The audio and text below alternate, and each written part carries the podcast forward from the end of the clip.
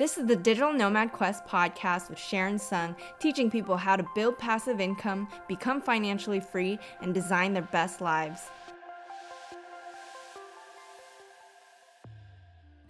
Hey guys, so today we're speaking with Alvin Poh, who co founded Vodien and sold his company and now is a digital nomad. Hey, How's it going? uh, good, good. you want to tell us about yourself? Yeah. So Vodien's a hosting company. We founded it together, me and my co-founder, and we were 17 when we did that. So we were still students in school, and I remember the first iteration of the business. It was a web web design firm, and we did web design projects. After after a while, we realized that it wasn't very sustainable. It it turned out to be a lot harder than we thought to manage uh, clients and projects as students. So then we started looking at you know what we could do next, and we realized that all our clients needed web hosting, and we pivoted from like a web design company to a web hosting company, and that's how the company got started. Oh, interesting. So, were you passionate about that subject, or were you more passionate about design, or? I think we were very interested in design mm-hmm. because we could like almost immediately apply what we are learning in school into a client's project. You face problems with, with web design and web development, and sometimes we could even go to school and ask our lecturers about how to solve a, pot, a particular problem, which was which was nice. It felt like we had a lot of uh, help and support. So that was definitely something that I was very interested in. Um, hosting was just a, a natural progression. Okay, got From it. that. How did you start the company, and how old were you? We were 17. Back then, we were still too young to like legally start a company. Wow, yeah. So we opened it under my dad's name. Okay. Well, you're from Singapore, right? Is it Yeah. different? Back then, I think the legal age was 21. Like you had to Oh, be 21 before okay. you could open a company and before you could open a bank account. Okay, okay. Like, Yeah. what motivated you to want to start the company? I guess entrepreneurship, like Oh. why that intrigued you, as well as the company you ended up starting, I guess. it isn't as you know glamorous as as entrepreneurship makes it out to be. We actually just were a couple of broke uh, students, and we just needed money. And you know, it was either work at a part-time job that pays you probably about five dollars an hour at that Mm. time, or you could like do business, run a business on the side. And for me, I was already doing freelance web design projects. Okay. So those were getting me about a few hundred dollars a month, which I thought was was great because you know you get your time freedom, you you well basically get to manage your time yourself, Yeah. and on top of that, you get paid more than what you expect from like a part-time job too. Yeah.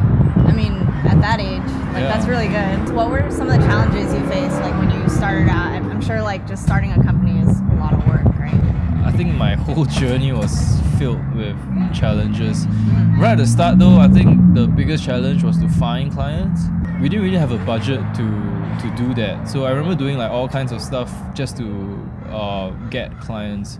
We would go to the library, for example, and we would find books about business, and we'll put out flyers Okay. so our business flyers and we just like print it out and um, we'll just like stuff books full of Wow. them. Mhm. Hand out flyers as well. We'll we'll create online classified ads about Yeah. our business. And back then, people still responded to those ads. That's pretty good. Yeah. So So, that's how we that's how we started, I guess. And Yeah. it was a it was a challenge to find clients, but slowly we've managed to find a few, and then they were happy enough that they referred their friends Mhm. to us, and you know, started growing from there. I mean, you do the okay. So you do the hosting for these clients. Yes. So, okay, so it's not like HostGator or something like that. Oh, uh, we're actually like HostGator, except we are based in Singapore. Oh, okay, okay, cool.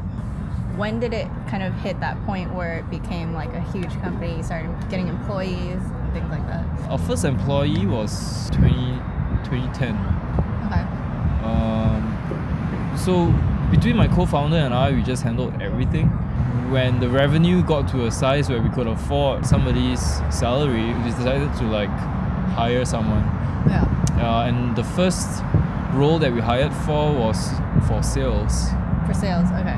we hired that person, we could like not focus that much on sales anymore Okay. um, and concentrate on like the other areas and aspects of the business. That makes sense. And how long did it take to like get to that point? Both of us at school, we went to college. The business was like wasn't our main focus back then in, in school. But after my co-founder graduated, he he graduated earlier than I did, and so he focused on the business, started growing it, and I think it took us about a year or two before we could have the revenue that we needed to hire. Year or two? someone. Okay. So the finance lady helped us with uh, accounting, bookkeeping, and billing. Bills that we needed to send to customers and payments that they sent back to us uh, Mhm. were all handled by her. So that was how our hiring looked like, and we just we just made sure that you know whoever we hired for, we had the revenue to cover their salaries Okay.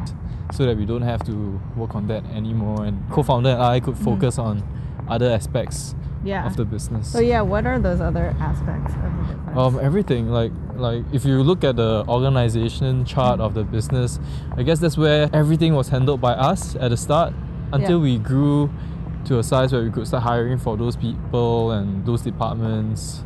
Okay. Um, so this involved everything from marketing to sales to uh, finance to billing, infrastructure, systems. Yeah. Did you have to do any coding? Or? Yeah. Both both my co-founder and I were coders by training Okay. we did a lot of projects on, on our own like internally for the company Yeah. they weren't like products that we sell Uh-huh. but there'll be systems that we needed internally like maybe it'll be a simple system that helped us keep track of who paid and who didn't could be something that uh, helped automate certain tasks And i guess those were the things that we could do because we had that kind of programming background Oh, okay. Is that how you guys met? uh, yeah, in school. Like he was the guy that sat right beside me when we had our orientation. I It just like worked out because I feel like sometimes when I partner with people on stuff, it can turn out badly. How did you know he was like the right person? I I didn't. I guess the good thing was that we had a kind of like a working relationship as Yeah. students Okay. first. Uh-huh. So we because we we got to know each other at orientation. Yeah. we started hanging out and we started doing group projects together. We started like working on assignments together. And I guess that meant a really good relationship between us. Yeah. So when it was time for our school holidays and we had time to look for part-time work, Mhm. we naturally just did that together. Oh, okay. And and one thing led to another and we started like exploring the idea of starting a business. Oh, interesting. Yeah, so I guess that's that's important because we didn't start a business because we were friends, Okay. but rather we knew that we could work well together. What would you say are the top factors of choosing a partner? Like, what are the best traits? Well, I think trust and respect are like the top two. Okay. You got to find someone that actually complements you skills wise So, and personality wise. do you feel like he had stuff that you didn't have that, like? Oh, yeah, for sure. Okay. Like, what would so in the say is it? company i was the ceo and he was the coo and that basically means that you know he's he's a lot more risk uh, averse than i am. Yeah. i like trying out new things. I like doing stuff. I like like you know exploring stuff. You know, for example we, we needed to expand our customer service team. Mhm. and we need to look for more people for that to happen. Yeah. and we were facing a problem in Singapore because we just couldn't find the manpower. Mhm. and and so I, I was in charge of that. I was like supposed to look uh, for ways we could grow our team and we looked at you know bringing people in Mhm. uh, from another country into Singapore we looked at outsourcing we Mhm. looked at going somewhere else and opening up an office there Mhm. and I guess that's that's the kind of stuff that I would do Yeah. and it- it's a long process but eventually we managed to find something that worked for us Mhm. and when that happens my partner will be the one that handles things like know how do we get the departments how would the departments look like? How would salary structure look like? How would incentives work for our team? How would we have disciplinary actions for you know for our team as well? Mm-hmm. and he'll handle all of that. So he's a very process driven very very detail oriented person. Yeah you guys were like early 20s when you managed this team then right? Yeah i mean you already 20s Jeez, okay. Coming to 30s, I guess. Did you have any mentors or like anyone to teach you how to do all this stuff? Um, we didn't really have a formal mentor, but yeah. we had a lot of people that we got advice from. Okay. Like you know, just, just like friends, our friends, family, or like especially people who were in business also. Okay. So, so they had advice. Yeah. They had um, they had experience that they could share. I think that that really helped. Did you have to do a lot of networking to get those connects and like did you have to get funding or Mm, oh, we, we were 100% bootstrapped, so we had no external funding at Mhm. all. yeah we didn't really go for networking events to find people. We were always just asking around to see if people had an idea or people had a friend that, you know, Mhm. who they think could help us in whatever problem that we faced. yeah The way we expanded into the Philippines Mhm. was because one of my very good business friends had a friend Mhm. who was also in business yeah and had an office in the Philippines okay and he was super helpful to us.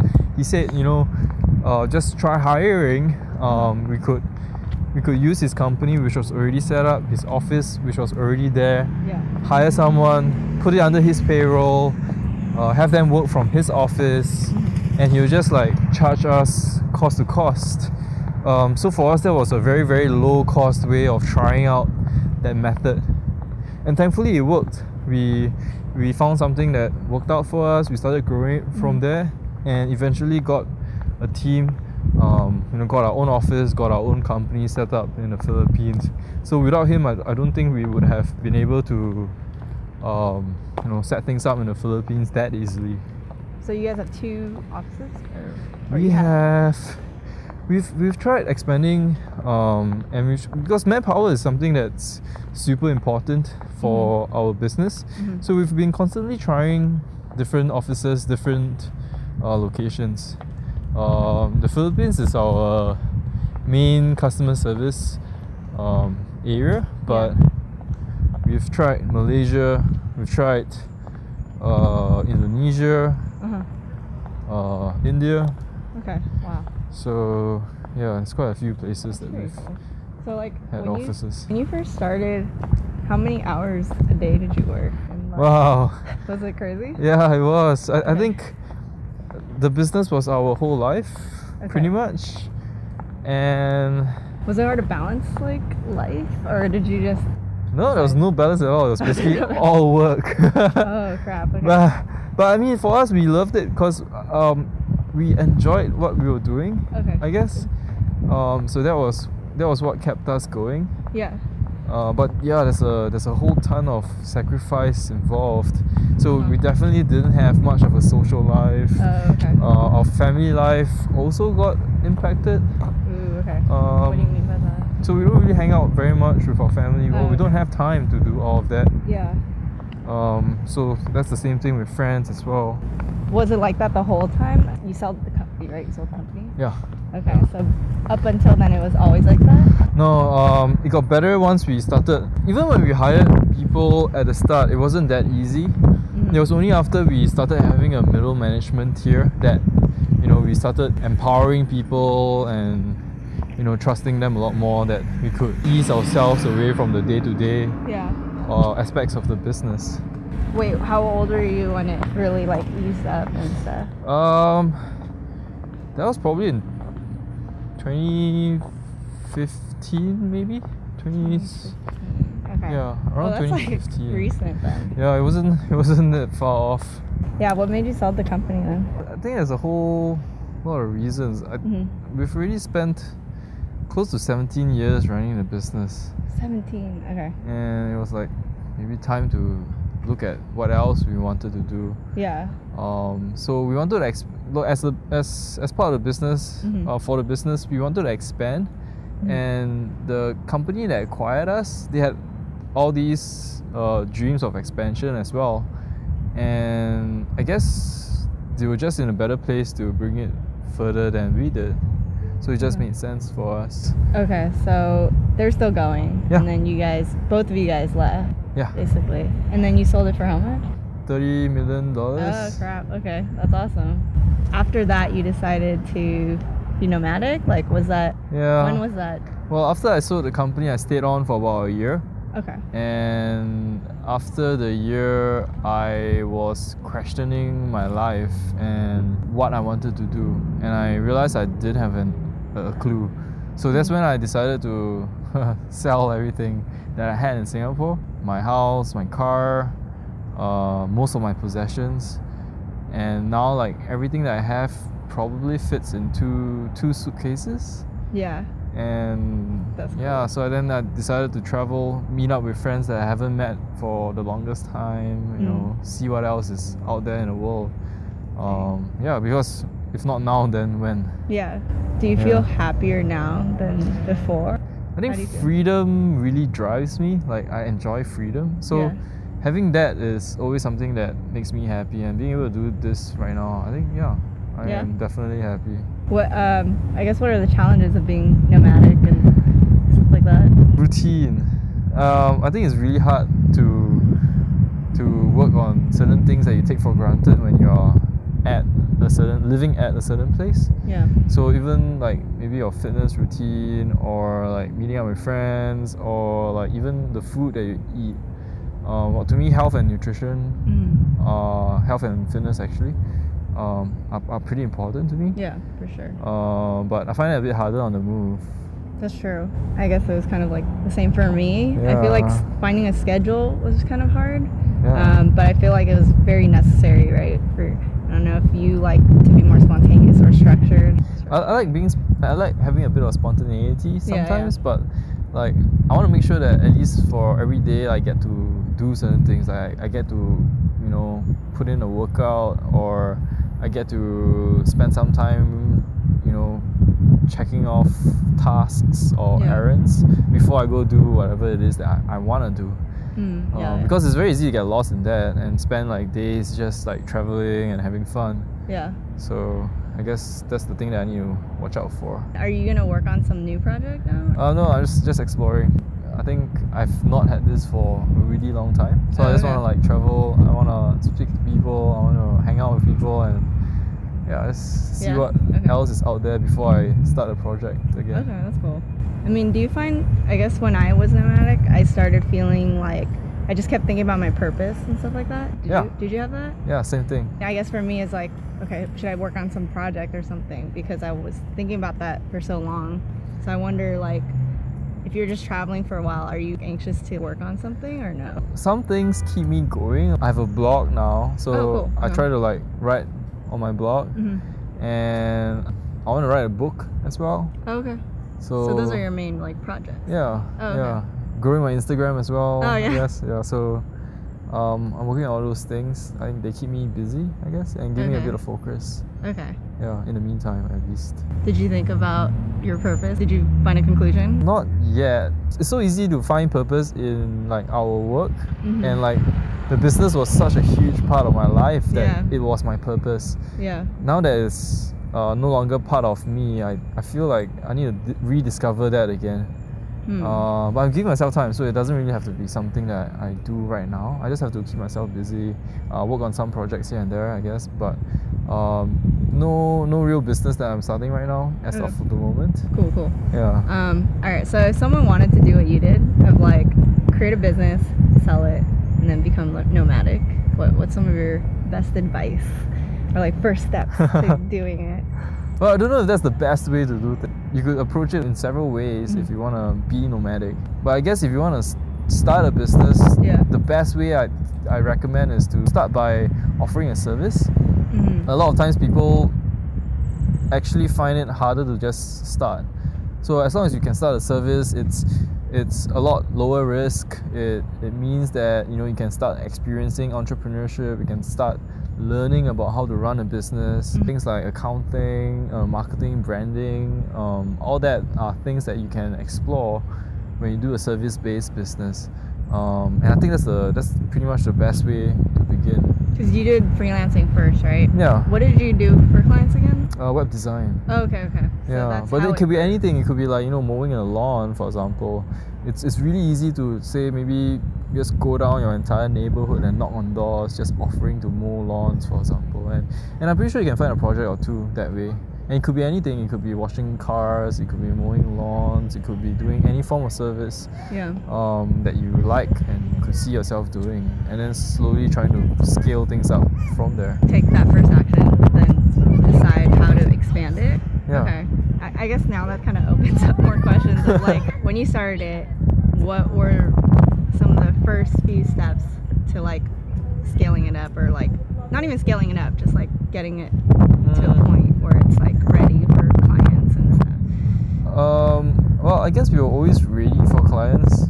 Um, like, there was no real process. We just Just create Uh, the site. yeah, we just like, we just try to find clients who needed a website, and in a very logical way we thought about how best to approach it. Like there was no one template that said, oh, first of all you need to contact a client, and then Mhm. after that you need to propose something to them, and and then you know the proposal needs to have like five versions, and from there you know Mhm. there, there wasn't a set template. We just did whatever seemed like it made sense Oh, okay. for us. Okay. Um, and thankfully enough that worked. I guess as long as you have a very logical view of things and you put yourself in like your client's Yeah. You can you can come up with like a process that you know they appreciate and I guess that's how we found our first few clients and got our first few projects. Okay. And what was your biggest learning, I guess, from all of it? Um, to persevere. I, I think we faced so many failures that it wasn't funny. Like most of the time, um, when I look back, I think the whole journey was filled with Really? failure. And was there a Um, time where you like almost gave up or no? I think we always felt like the business was our It's like a baby. yeah, not just a baby, but like our our lifeline, and we couldn't like just give up on that. Okay. okay. Um, but like it changed our view of failure. Failure now means to us a way of of learning how not to do it. yeah. And and you know you just have to try something else because each time you fail, you find out you know ways that you shouldn't do things or ways that you could do things better. Mhm. And if you keep doing that, it will slowly lead you to like a way that actually works. Yeah. Yeah, so that's what we learned. Okay. So always persevere. And do you have any last words? I think it's very important to know what you're doing, why you're doing things. Mhm. That's that's kind of your purpose and your vision. Yeah. And once you have that, just doing it, um, committing to executing on it, and you know not giving up whenever you, whenever you know, Whenever it's hard. yeah, whenever it's hard, whenever you come across obstacles, because you're bound to come across obstacles and problems. yeah. Um, so yeah, I think cool. yeah. Awesome. That's all the questions I have. Thanks, Alvin, for coming on to Yeah. the show. Thanks for having me. All right. Bye.